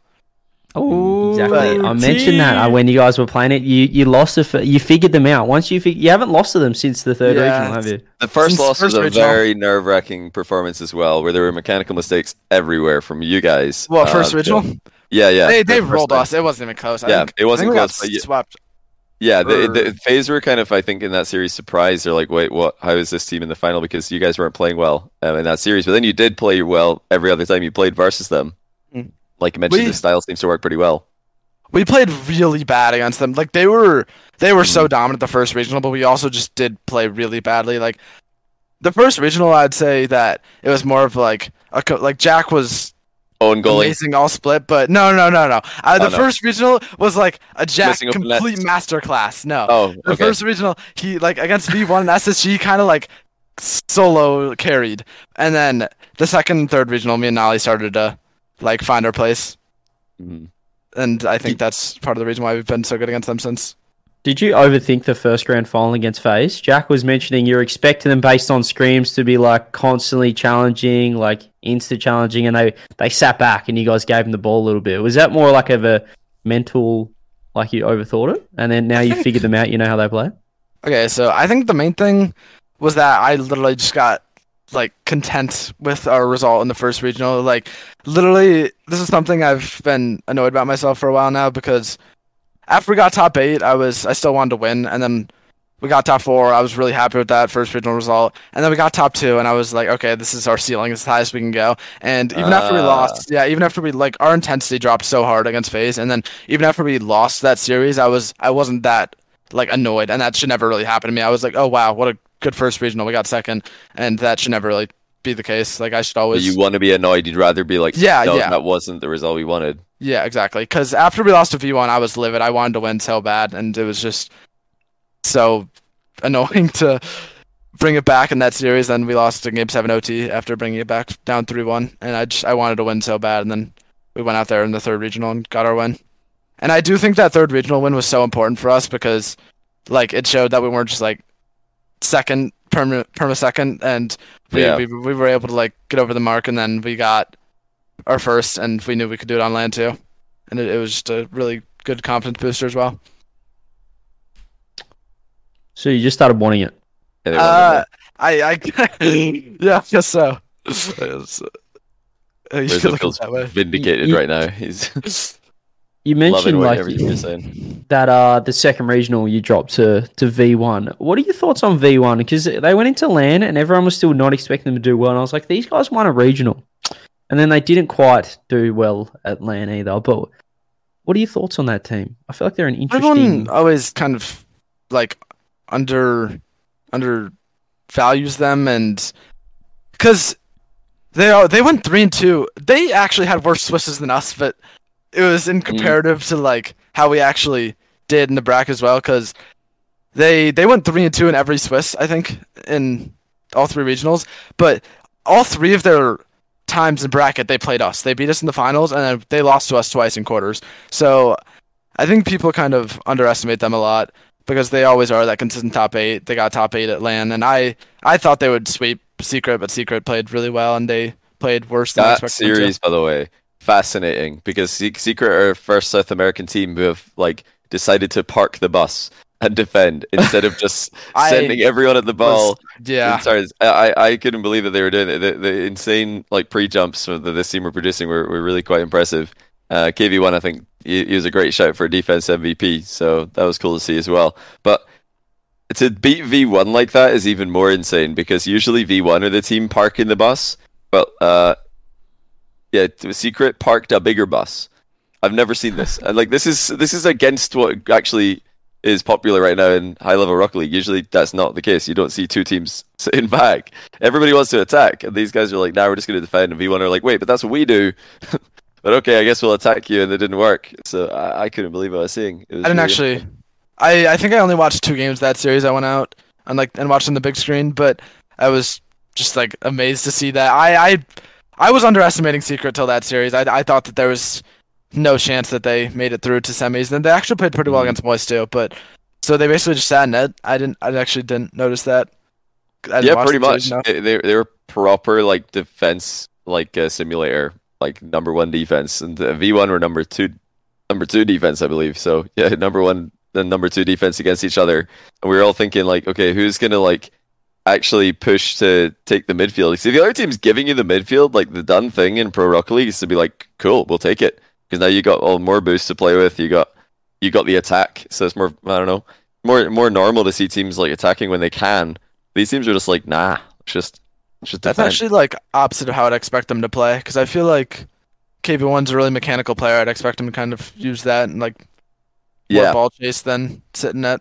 Well, that's why he did do that with the club because KV1 played with a club in at Worlds, and he did do that. Like they were very ball chase, very aggressive, and now he's on Team Secret and he's Mhm. getting def- the defensive MVP. So it's a, Yeah, was- a very well-rounded uh, look for him to do two different styles so well.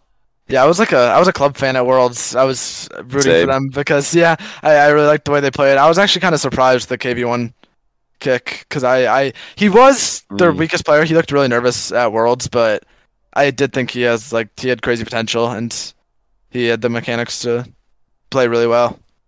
Mm.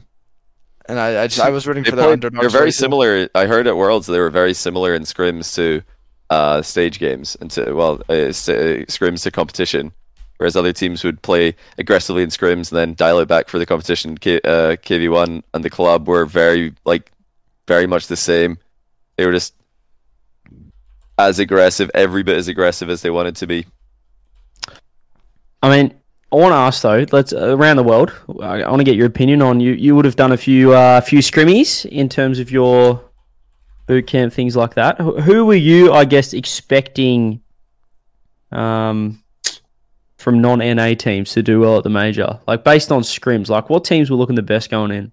Um, obviously K Corp. They we we're not a very dominant team in scrims, but we, we were kind of dominating at our boot camp and then at the in Rotterdam at scrims. But K Corp was always really close scrims. I think they probably beat us more than we beat them. I was expecting K Corp to do well, obviously. Also club. We only we only scrimmed them once, but they were pretty convincing.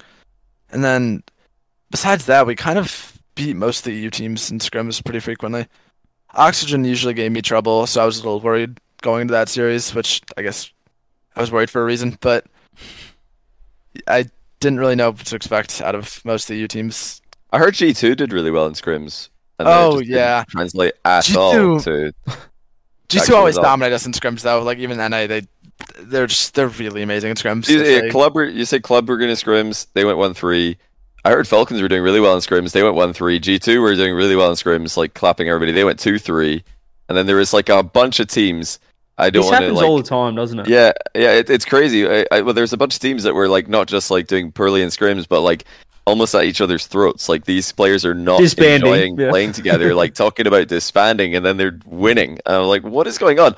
Is it just better to like you know, Chronic saying it's good to like be friends with your teammates? Maybe, maybe there's also the a world where it's what it just has to be one of the extremes. You have to either be friends with your teammates or absolutely hate hate your teammates. And Yeah, I, I don't know. Any either of those does well, but definitely don't be like in the middle. Moist Moist doing well was so surprising to me. I I did not, especially after their online performance in that last regional. I like I knew that they were all pretty good LAN players, Astral in the past on KC and then Joyo and Rise mm-hmm. with Moist and like I just I don't know, I had no like expectations for them going to LAN. They just played really well. Yeah, that last regional from them was was a little scary. But they honestly like I think Mhm. they they exceeded expectations just because so many people were just like I guess doubting. They were just completely doubting them at that point. Like once they saw um I mean the first two regionals and then the third one as well, it's like, oh yeah, this team is like they barely they barely even made it. They clawed their way into the major. And so getting Like second what was it fourth, fourth, ninth? I think. Yeah. I think Yeah, online they got fourth, fourth, ninth. But then yeah, like, I was sorry, go on. Nah, I was a pretty big doubter until the K Corp series. Like even after they went two and zero, I thought they beat an unconvincing FaZe, and then I can't remember who their second round was against. Yeah, I won't lie. But that FaZe series was, was was fraud Station? like because I Club was game five. I was Oh so yeah, Oh, even the happy- club series five wasn't very convincing. Sorry, you, you know, but Oh no, I was just Yeah. saying uh, the the FaZe series. I was just saying it's so fraud like because like I watched it and I was like so happy that they won, but I was like, uh, I mean, they didn't even know how to aerial, so it was like it was such a Yeah. weird win because you know, Yeah. they got the 1-0, but they beat a team that kind of forgot how to play, and so it's like, oh well, that doesn't really help their case. You know, they're not looking strong because that team played pretty Yeah, pretty it was- poorly. I was very unconvinced up until the K Corp series because they also then they got had pretty tough losses in rounds three and four, and then they had like an, another unconvincing win against G two, and they just really came out and played well in bracket because I'm pretty sure K Corp kind of owned them like in regionals and. I think Oh, yeah, they did. Yeah, Swiss yeah. too. There so I was there is really only Mice beat them in Swiss once, I think, the first time they played. Mice beat Yep. them, and then I think KC won every other time. And they played. they they, played quite a bit in playoffs, and KC beat them It was like four one, like not Yeah. close every time. Like KC had their number. It just looked like KC were totally, and even at the didn't they play major as well? They in the 3-0 round, the 2-0 round. It was Moist KC. yeah, KC just Yeah. 3 them again. So it looked like it was more of the same. Like Rise and Joy looked like they had a bit of a mental block. It looked like they hadn't figured out what they want to do with like uh, Astral and the team. Like they don't have that Vatira at the back anymore. But yeah, credit to Joyo actually for like taking a much more defensive role on Moist. Um, and Astral's like just firing in offense.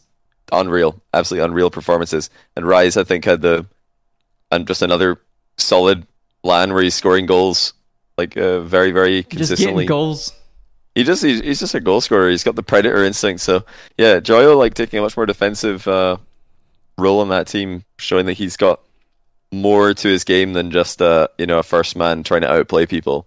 Very impressive. So I I don't know how you guys felt about the LAN in general, but for some reason I can't get it out of my head that like this was one of the best LANs, and I don't know if anybody else feels that way. And it's not. It's like I think just like everything. Just how everything was uh, like behind Tell the us why, scenes. Rizzo. Why why did you like this LAN so much? What's everything, the- beh- everything behind the scene, well, except for the weather. Weather is a little too cold for me, but everything behind the Yeah, scenes was uh, was really like good, really well thought out. Um, and then even the matches that were played, they felt really exciting, and like the storylines there were really, really good. And even the winner, you know, Gen G coming out and winning it, felt felt good as well. I think a lot of the time, uh, maybe maybe it was because KC was supposed to win. uh, Essentially, like they were the favorites going in. I think a lot of times when there's a LAN event and there's a favorite that doesn't end up winning, it makes the LAN event better. At least that's how I feel. because it's like more unpredictable. You mean? Yeah, and then like at, at that point, once that team is eliminated, it's like oh, it's just kind of you, you don't really know what to expect. Ah, yeah. No, no. Anyone, no, no. Anyone can win. There's yeah, it's up for grabs. Yeah, it's hopium. A- Ah, Anybody can get because once I think once other teams see that too, they see KC's eliminated, we can win Yeah. this. You know, it's that sort of mentality, and I think there's a lot of that from fans as well, where it's like, oh my god, it's it's broken wide open. I think everything about the LAN was good except the scheduling, like in Yeah, general. long. Obviously, Yeah. the first two days obviously were the- long. and the time zone as well was obviously Time zone as well was scuffed. Like why it was started Um, way too early for the time. I think it was like the the event, uh, or not the event. The the venue had restrictions about the time. Yeah, they didn't want to have a London where we were like they were kicking people out basically, or nearly at the end of the grand finals. But I think seven best of sevens, like I think we just have to go away from it at this point. I know it's Yeah, like scheduling, I agree. but it sucks. yeah. I don't understand why they don't extend it over more days. Like I don't understand why it has to be within four days. Money. Money. Is that it's Yeah, like Money. they save that yeah. much through that? Yes. Oh, yeah. So much. It's very expensive because then you're paying for hotels for hundreds of people for one extra night. You're uh, buying the venue for an extra day. Um, yeah, very very expensive. There's like a lot more to venue costs for events like that than just the venue itself. There's also you know security and other um, logistics as well. So very expensive. But Uh, yeah, I would agree. I think the, the, the schedule was too long. I, I do think, by the way, this is something I thought. So seven best of sevens in the last day was long. However, I think it could work if every other day before that was short. Like imagine every other day is a short day and you're just like coming into the last day still full of energy. Like, I know from working these events, like day one and two were really long. Rizzo was like falling asleep at 7 p.m. after day two. Like he couldn't stay awake. Like uh, they were long, long days yeah, that and then like you have another like no, every day was long. There was there was no like break basically, so that's what made it kind of tough uh, to keep up. I think a lot of people were like KC yeah, KC fans got roasted actually because they lost and they, they went out to the arena to get food or something, and people were taking photos of like the empty KC section, and uh, they, they they mostly came back. I saw a very Yeah, they didn't Yeah, I leave. think it's was- finals. yeah, they they all came back as far as I could see. So I don't know why people were like roasting KC for leaving. Like they just went out to like get food and then came back in. Uh, yeah, the the the fans actually did really well for the final. I thought uh, there was a big turnout um, all around. Everybody was like still really amped up. I, I don't like I'm not like super against the whole like seven best of sevens in one day. I, I still don't really feel like it's long. Like I, I don't think well also because I mean you are a different story because you're working the event and Chronic is a different story because Yeah. he's playing the event. But like as a I, basically I'm just a viewer, right? So like Yeah. I- I- Yeah. at that point I'm just watching the stream. So like I, I don't understand how like unless it's going to like 4 a.m. or whatever, I don't understand how somebody's complaining about the time of the event, right? Unless it's you know literally like it's the grand final. There- finals. There is were 4 people though. There were people like were plan had to plan like series that were they were gonna take off to like go outside, like have a break or you know go do mm. stuff, which I, I don't think is a good thing for like a grand final day. I don't think we should because a lot of people um talking to like the like the craftman section, like the chant. I don't know what section they actually were, Mhm. but they were like, okay, the moist like secret semi final, like half the crowd left or like took it off and like, all right, They this is our break. yeah, they needed this to is our break. food. They were like, right, we got to go eat something because you know the you can only take so much to to the seats, and uh, I I understand that. Like, I think they were allowed to leave the venue this time. I heard at Worlds in the last day that Mm. people I didn't know that at the time actually when I, when we were at Worlds, people couldn't come back in if they left. So people were actually just in the arena the whole day, uh, which surprised me. It's much better if, of course, you can just go outside and get some fresh air, um, even if it is negative five degrees um, and too cold for some people. You know, others definitely want to go outside and walk around a bit. Um, I, I, I would love to see a LAN where there's just two semifinals and a final on Yeah. one day, though, with more like content, way more content in between, so that the the live the audience can be like, right, semifinals done. The next one's starting in like 45 minutes, and you've just got content, content, content. Well, how- like, like, what know- kind of content would you be thinking? Because I, I mean, from my thought process is like three series, three best of seven series that could just be like sweep, sweep. Maybe it's a best of seven, but you know, it's hypothetical sweep, sweep, sweep. And it's like Mm-hmm. the actual match time is so low for your day. So like, what are you thinking of actually filling that gap? Oh, Well, it's so many ideas and, and so many ideas. But yeah, go on, CJ.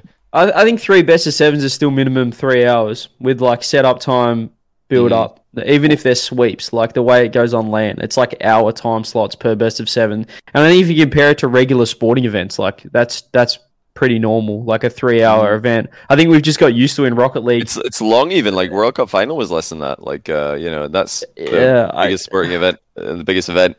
Like full stop. I just think it's weird, like if you go to an event and what did pre-show start at like ten o'clock, ten thirty? Ten o'clock on the last day. Yeah. 10 a.m. People wanted to pre-show. be there because Lando's Lando Norris. They're like, oh, okay, we got to get there for that. And you know, you're yeah, you're in at ten in the morning. Then you got seven, eight. Actually, if you include the hour pre-show, eight hours straight. of just Eight sitting hours the space. straight. I think it's yeah. And there's no like big breaks to like go and uh, you know get lunch, get dinner. I like actually- you want to get two meals that day, I'd say. I actually really didn't mind the like all of it being played in one day, but I did not like that we were first match. I had to wake up like seven in the morning to get to Mhm. the facility like Early. eight. Yeah, I kind of sucked. I didn't, I didn't sleep very well the night before, but I I do I actually did not mind the seven series in one day. My my biggest problem was just kind of the time of it. I wish it was a little bit later, but I do understand like Mm. the venue hours and stuff. like a, a lot of people going back to the World Championships loved. Well, a lot of the players' teams, you know, Chrome saying as a coach, we had the Swiss, the wild card stage. You played like one series a day, and you could like plan for that series, prep for that series. Imagine if like you know semis and grands were on their own day. Like you just have more time to like prep for the teams. Like you know it's going to be like these teams and what's going to be happening next, rather than just like throwing it series, series, series, and then you hope that you just you know having a good day and you're consistent. I just like the idea of like a little bit more prep and build up. Play it like fans are going to that Sunday knowing like it's going to be one of these four teams or whatever, not one of Mm. these like eight teams, and not knowing sort of what the matchups are going to be. I, think like the, the, right now it's a more. speed run between like the breaks need to be a certain length on the Rocket League channel to get like the ads in so that they don't happen like during a series uh you know all of you understand what that's like on twitch.tv forward slash rizzo um you know same same deal in their RL esports channel you know they got to get the ads in and they've got like the other like sponsorship ads i don't think the event the this LAN was sponsored but some of them are and they have to like play like sponsorship videos as well as ads. So that's like going to take time. And then you've got like the production team also needing to take a break between series so they can like not pass out in front of the computers. So if you're having 10 minute breaks like that, like they did, plus like the average series length, the desks were like a speed run. And like the interviews were all, everything was like a speed run. It's like, right, go, go, go. There's no time to just like have any like variety. There was a few short videos which were really cool. I thought the content was great. But imagine if there was just more time for it because you just do semis and final in one day. You could like have way more player content, way more like fan uh, interaction content, way more analysis content. I feel like there's like so many opportunities. You could have a halftime show, like a, a, sh- a, sh- a show match of some kind. They've integrated those in the past with much success. Like I think there's endless possibilities, but you don't have any time for that in the current like format. It's just non-stop. Yeah, I think Rocket League break, three minute desk predictions. Rocket League break, three minute desk predictions. Interviews. Like everything's like just so compact. I think with Uh, the uh, the initial idea of saying like more content and stuff, I was thinking like pre-recorded content, but that makes sense to have like the one v ones like they did, the freestyler thing that they did. Um, all stuff. Analysis. Yeah, they have a bunch of well uh, analysis. Actually, but I would love to get. Nah, listen, I would love to get. I, I one of my favorite uh, like piece of analysis content in sports is where they uh, it's in Formula One where they just have like the actual driver be there with the the uh, Mm, the through analyst at the telestrator and the anal- the guy the obviously analyst at telestrator is pausing and drawing and like you know making sure the segment works. But i want to hear what a player has to say about that play. Rizzo's snoozing but i'm i'm interested. I would i would want to know what happened what happens here. What are you thinking? Nolly with a with his drop down pass. I'd be like what you know what's going through your head here? I i think that there's I, a that'd be. I mean, that'd be funny. think there's a that'd big be funny audience. if there was a player there that was uh, doing the analysis, but like, why would it be funny whoa whoa whoa what's going on why would it be that's not supposed to be comedy oh, why why would Nolly going up there and doing that not be comedy? That doesn't make sense to me. Like that would be hilarious. i don't believe this You think This- Nolly would take that as seriously as you're picturing? Yeah. 100%. 100 I think now I would be able to take that serious. I don't. I don't think. I don't think they would want him to take it serious though. What to like do a telestrator breakdown with yeah, a you're pro saying like player? you're like drawing. Yeah, like Nolly's up there like drawing about like. Uh, Nah, the players wouldn't draw. No, that's like not happening. You, you, you- oh, yeah, there- there's no way they the would let players draw because the player would talk and the analyst or like whoever's like interviewing him would be the one to make it make sure it's flowing smoothly because you know it's their job at the end of the day to make sure the segment works and they're just trying to get extract info from the player. You know, same way as an interview, but now it's just an interview with a telestrator. I, I would love to see interviews with telestrators. Basically, I think it could be very interesting.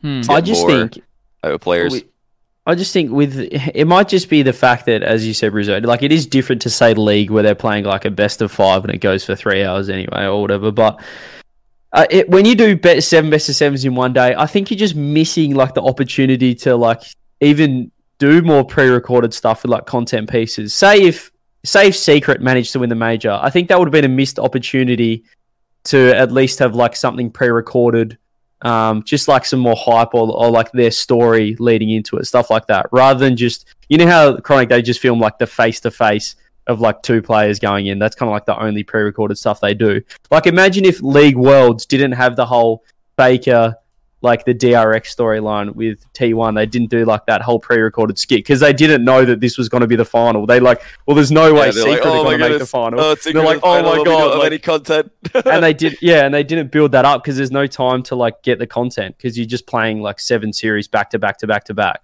But if you had like a day off and then you knew that like these were the semifinals and finals teams, you could at least have more like pre-recorded stuff if this happens or that happens. Um, rather than yeah, I think we just we just waste it. We just we just like ticking boxes on the Sun- Sunday. Like it, you, you know, as someone who's working behind the scenes, like production is very like we need to go, like quick break, quick break. You know, like we have to get out of here. You know, it's all Yeah, about like just- they're we need to get to through get- all we have these to get out of here. We need to They're go home. Is that what you mean?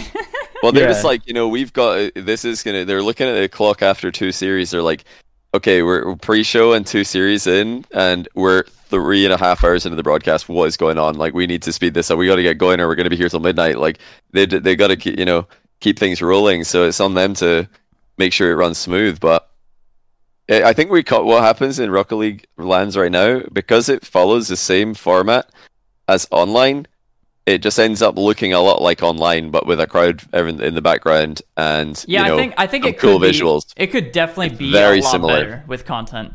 Like, Wait. go on, Chronic. Do you you want them to do like a different format for LAN and I, I think that la- LANs and online are trying to do two completely different things, both competitively and from a content standpoint. Competitively, you're trying to figure out who are the best teams in this region to send to LAN. That's like a qualifier. It's it's a glorified qualifier. Whereas LAN is like, okay, now it's entertainment time. It's cutthroat. Single elim is really good on LAN. I think it's terrible qualifier format, really good on LAN because now you're seeing who can win maximum drama, maximum entertainment. So I think like they're two very different things from a competitive standpoint and content as well online. Yeah, we got to get through all these games. We got to like show all the qualifier games online. Well, now we got so many opportunities to show more content that you can't do online because we've got everybody here under under one roof. So now we're kind of like restricted, in my opinion, copy pasting like the regional format into a major because we have the same amount of games to get through, even more um, because we want to broadcast them all um, on LAN. And now there's no time to do the other cool stuff that you could do on LAN. Like think about Beyond the Summit. Such a cool LAN, not because of like the prestige of winning, but because like the content is there. It's like it's a content fueled environment. Like you can do stuff like that in a more serious way at a you know major, in my opinion. Um, so that's that's why I think it should be different. I think there should be a different format for majors compared to online because for me they're trying to do two very different things.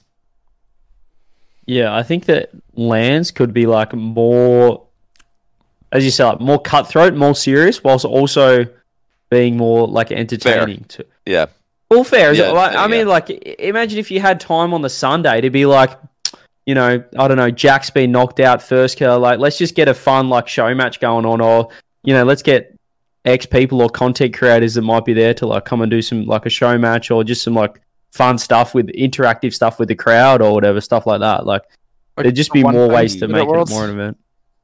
like the one thing they What's did at Worlds?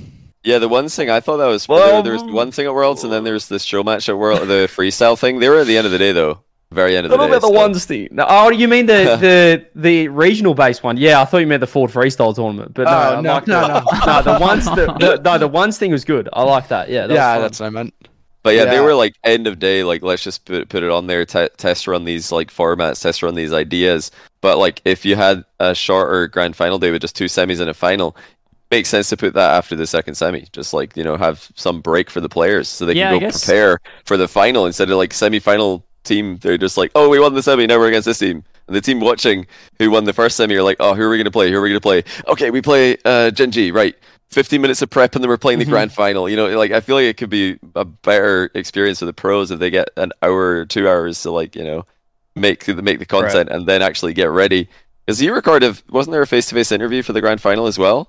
So somebody's literally finished a semi final, straight into a face-to-face interview for the final, maybe five minutes of like chat with their team, and then boom, now you're walking on again. It's like very like quick turnover. Um, so how are you supposed Yep. to perform to your best ability in that circumstance? It's tough. I, I, I guess that makes sense in giving yourself or giving the teams more time. Um, Mhm. Like I really do like that because if you're only doing three series, it's like you can really guess how long the broadcast is going to be, but it's so unpredictable with Mhm. seven. Yeah, yeah, you can really like rigidly schedule it and like have lots of like flexible content pieces. Like, oh, if it's a 3-0, we'll use this. If it's a 3-2, cut that one. You know, like you could you'd have so much content and that really make a I think a cool product out of it. But what is it next split? It's going to be groups in it into like single elimination. So Yeah, I, I, I like, imagine it'll be quite stacked in the last two days again. Not yeah. how- I mean, it's, it's just a single elim top eight again. And then is it like, not single in top 12?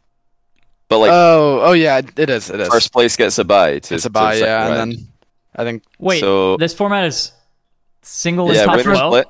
yeah, it's four different groups than of last four. Four so groups it- of so it's just for yeah, first or Wait sorry, last place eliminated, and then yeah, last place eliminated. Second and third start in the single elim round of 16, but it's actually round of 12 because there's uh, you know four teams have got a bye. The first place teams get a bye. I think it's an upgrade on the winter split from last time because instead of first seed starting like way over in this continent and like upper bracket, and the other teams are like, yeah, good luck, lower bracket run extravaganza. Like it's it's it's, it's an upgrade, but it's going to be a lot of games again if they. th- There's no way they could do it all the whole bracket in the last day. Like that's what is like 11 series, so they're not going to do 11 best of sevens. But what are they going to do? I'm curious. Are they going to try and do like another think- seven day? I mean, best of sevens. Yeah, they'll probably just have the um, rounds nine through twelve round on one day and just make that like a short day. I feel like that's the only way to do that because I feel like going from groups to that round in one day would be kind of hard. Maybe I'm wrong. Well, it's like tough if you if you want to start like in the format they got for winter split. If you want to start every team on one day in the same round instead of like you know half finishing the quarterfinals on the Saturday and then finishing the other half of the quarters on the other on the Sunday, like you're gonna need to do like eight series on Saturday and then three on the Sunday, or four on the Saturday and seven on the Sunday. So it's like very imbalanced. One of the one of the days is to be super long. I think it'll probably be best of five. I hope it's best of five. So I'm to check. If that's best of sevens in the round one of the single elim, that's going to take a long time. that's going to be a, I think another that's definitely best exceptionally of long five. It wouldn't be if it's a s uh, it shouldn't be. I'm checking. Let's see. Does Wikipedia have the answers? Oh, it doesn't say. Hold on. Oh, maybe, maybe it says it here. Okay, round one, best five. Rest of the bracket, best of seven. So okay, they got they they they've limited the amount of best of sevens that way, which will make it a bit more short. don't you think on LAN though they might switch that? They'd be like, yeah, everything could be best of seven. Oh, I really hope they don't. I don't. Like, I don't think they ever necessary. have done that. I don't think they will. Well, they, they did at Worlds. Yeah, they, they did did. best seven for the wild card, which is the Yeah, first Worlds time this is to be used for Swiss, and it was not necessary at all. I think it was like completely overdone. I did. I don't see. I don't You see the point of best seven for Swiss. I like the best of seven for everything. Ah, it just seems like for me, like for Swiss, for that Swiss in particular, like there's a lot of one-sided matchups because you've got such a range in terms of the teams there. So best of seven is just unnecessary there. Um, and every best of seven would have been decisive in a best of five as well in that Swiss. It was like, um, it was extremely one-sided most of the time. Like four one, a lot of four ones, a lot of four O's. Well, Which Yeah, um, I. It's just because we've been so good in best of sevens, like in particular. uh, that's why you I- want the I- best Nah, of yeah, seven. I'm- I'm really- No, I'm, Ah. I'm really big on Idiot. best of sevens. I would, I would love for LAN to be like all best of seven because I, I also do think best of seven though shows more like like shows the better team more most of the time. Like because literally against Auction, I swear I just like blinked and the series is over. Like So you guys were to reverse sweep them if it was best of seven? Okay, no, but I don't think I would let it get to that point in a best of seven. Like my mentality is just so much better in a best of sevens that I, I don't I don't think I would have let it get to that point. I, I don't really know. I wish it. I wish there was more uh more data to go off so we could like actually look at the stats but so maybe somebody's done this I've not but I bet you in if you put a timeout in a best of 5 if you it- because timeouts are not in best of 5s on LAN as far as I'm aware it's only best of 7s if Hmm. it's best of 5s had timeouts that would be more comeback potential than increasing the series to best of 7 I think because timeouts Yeah, are OP I, I yeah, they are OP. It, like until I played, I never really realized. I was always curious why the percentage of teams that win after calling a timeout like is ridiculous. But it's just Mm. it's such a good mental reset that it actually helps so much. Like I don't think there was a single time so far that we've called a timeout and lost a game afterwards. It's Really, just- zero. I, I think so because we there's a lot of series that we like dominated too, so we didn't we probably haven't called as many timeouts as other teams, but like against Mhm. Liquid, we called a timeout for game two, won game three, and then lost the next game, but we still won that game after the timeout. And then against Moist, I can't remember if we used our timeout or not. Hang on, I'm actually gonna pull this up. Yeah, we need to know Chronic. We need to we need to see the stats. Direct has probably got them. It's Direct here. I saw some people acting him in chat. Maybe he can pull it out of his master sheet. This is the chance though, you know, we're talking about like maybe we do a shorter last day with more content. If there's ever a format to do it, it would be the winter split. Just get the four groups of four finished on the first two days with no crowd, and then you just do a huge Saturday eight series on the Saturday Oh four god. best of fives, four best of fives, four best of sevens. That's probably going to take roughly the same time as seven best of sevens does, Yeah, because you know best of fives are quicker. Yeah, we so didn't. I think get that long day out of the way on Saturday, and then have like the the series more spread out in the final day. Really make it more of a grand thing. I, I don't know what they're doing with that. This is pure, pure speculation, but I'm hoping hoping that's what uh, is going to happen. Yeah, we didn't even use our timeout against FaZe or Moist. You didn't even need it. I guess not. Too easy. Yeah, because Moist beat you guys pretty bad in game one, and then you guys just like stabilized and uh, came Yeah, back Jack- Without you came back without a timeout. Jack asked if we needed a timeout, and I kind of I like shut it down. I was like, no, I don't think we need one. I it was just first first game grand if there final. was ever a game like game one timeout, I was like, I remember I watched that uh, casting the game. I was like, this could be the first game one timeout that we see because it, you guys were very nervous. Rise scored like just three open nets from people missing. he had a really nice and yeah, you shot on us. stabilized it. Yeah, yeah, you guys like you just reset, hard reset. I wonder if like calling like even in a series where timeouts aren't enabled, maybe Rocket League teams start need to pretend that there's a timeout. Like Endpoint used to do that, just stand up and walk around between games. Maybe just do a fake timeout because you know it's just one minute versus two minutes. It's kind of the same. Just be like, right, fake timeout, guys, fake timeout. Let's pretend. Let's re- let's reset. Everybody just sit back in their chair, relax. Game one. T- I don't know. G- Someone said G two should have done a game one time out at Worlds. I think, yeah, well, you know, in hindsight, might not have been a terrible idea, but They did get if- rocked game one. Yeah. What, what's going on, Chronic? What do you think about G two? You sort of like mentioned them before when we talked about Yeah, how what's they happening? went. What's going What's going on there? They're world world champs to not making top eight at a. I'm event. a pretty big G2 fan. I've been a fan of them like since I was like 12. I kind of always just rooted for G2, and so I like even on LAN I was rooting for them. But I think that they just need to play. If they can reach their potential that they do in scrims, like in tourney, because they are actually the greatest scrim team of all time. Like I, I've heard even like at LA too when they won the Mm. major, they just absolutely dominated scrims. I think if they can do that in tourney, they can get back to their former form because it, they really are just like unbeatable in scrims. Like I actually don't remember the last time I beat them in scrims. And it just it seems like if they do that in tourney, it would just be over. Well, well, they used to. Well, they were doing it in twenty at the end of last season. Why do you think, or at least at Worlds, why do you think they haven't? Quite is it is it like the break? They took a bit of a time off. I actually don't have an answer for that. I don't. Mental. Yeah, I don't know. I just. Yeah. Do you I- I think, don't do you think. G2 is still going to be top five next split? They're, I like, do. scraped in this time. You think they're going to get it? Yeah, I do. Cause like, it's really hard to doubt them. I, I don't know how to explain it. It's just like even because after the second regional, they were like tied with NRG and Mm-hmm. a couple other teams were all really close in like the hunt. three, but- two points ahead of Complexity and Furia. yeah, but something. every, everyone still had them, like including myself, as the clear favorite to get to LAN. not everyone Chronic. I thought Furia were going to get him, but Did you? didn't happen. Yeah, I, I, did. I was pretty. I was It's pretty like, confident uh, that G two would pull through. G2 from Regional 1 to 2 went down, and Furia Regional 1 to 2 went up, so I thought that might continue, but uh, G2, they just handled Swiss. I think, did they 3 0 Swiss that time? I think they did in Regional 3. Yeah, they they beat us. All their rivals just round. lost, and they were like, oh, sick, we don't even have to beat anyone. Yeah. I think they had to beat Yeah. Complexity in the quarters. They were like, wait, everybody else just lost. This is sick. Mhm. Listen, we didn't even have to like beat. They thought, okay, we're gonna probably have a grudge match with NRG at some point. Grudge match with Furia. Oh, they're both out. Cool. Let's go. But really So quickly, you- Chronic, who else is like top five? So if you G2 are top five, what are the other three teams top five next uh next major for NA? I obviously FaZe. hmm I I think those. I I, I would say G two is a lock. I I think they are. You do you do think they're a lock or you don't? I don't. I don't. I You don't. Okay. I'm still. This is probably like the most I've ever doubted them making a major, but I, I still think that they pull through. But also, I have the same five teams. I think. I think every. I, I don't want to doubt V1 because everyone kind of does that and they always seem to just pull through. But they seem to be the most like replaceable team in the top five. And I, I would replace them with Furia, but I think it's probably a toss up between them two to make the fifth spot.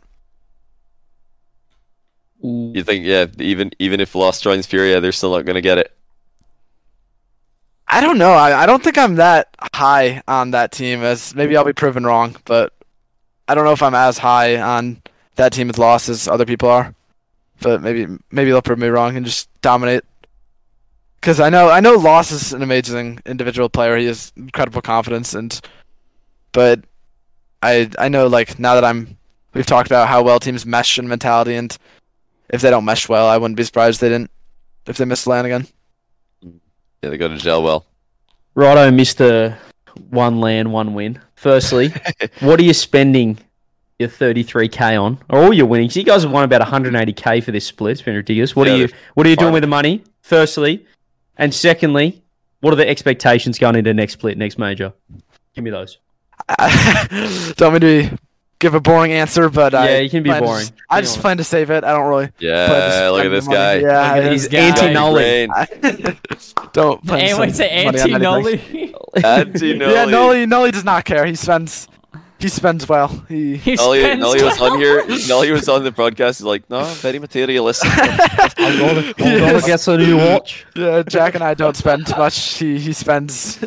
he spends as much as he wants to make him happy. But going on to our expectations, I think our expectations, or mine in particular, probably just first. I plan to do the same thing as we did this Just win split. again. Yeah, Hell yeah. I want I want to do the exact same thing Uh. we did this split. I know it's it's hard to repeat what we did this split, but I hope we can do it. You know, there was another team like that who won the fall major, and they were not happy. They were not satisfied um, until they won BDS. Worlds. It was BDS. So you're following. They also made Good a roster footsteps. change in there as well. They did make a so roster don't- change, though. Don't you don't have to follow not- their yeah. footsteps. so- You don't, you don't have to follow their footsteps exactly. Maybe not a just full men- on just inspiration. mentality wise. Just just, like, just like the just like the idea, you know, the concept. Yeah, I'd, I'd hope we Do as I say, not as I do. change. You know. Yeah, don't, Yeah. don't do don't do everything they did, but Yeah, I, yeah, I don't. Echo's mentality was very similar to what you're saying here. He's like, you know, you got the major win, but I heard Jack say the same thing in the post game interview. You got, got the major, but that's only step one. Yeah, no, it, the ultimate goal is obviously worlds. Jack has kind of instilled it into my brain that we can't get complacent as a team because Mm. he he's very big on that. Just not getting complacent, continuing to grind as soon as they get back in NA, and just like not yeah being content with our result and wanting it more again. Wanting it Wanting more. it more. You love I- to hear it. What Yeah. a good way to finish it. Well, yeah, what a good way to finish it off. I think that's going to be the end. We're going to wrap up Chalked Cast number 22. We appreciate you guys watching. As always, uh, if you guys missed any portion of this, it'll be uploaded to YouTube as well as uploaded on Spotify and Apple Podcast. If you guys want to give a re-listen, either or. Um, thank you to Chronic for joining us, and thank you to Johnny and Thanks CJ for for co-hosting. Of course, it's great to have you. Uh, you. we appreciate you guys, and we will see you all in the next one. Bye bye.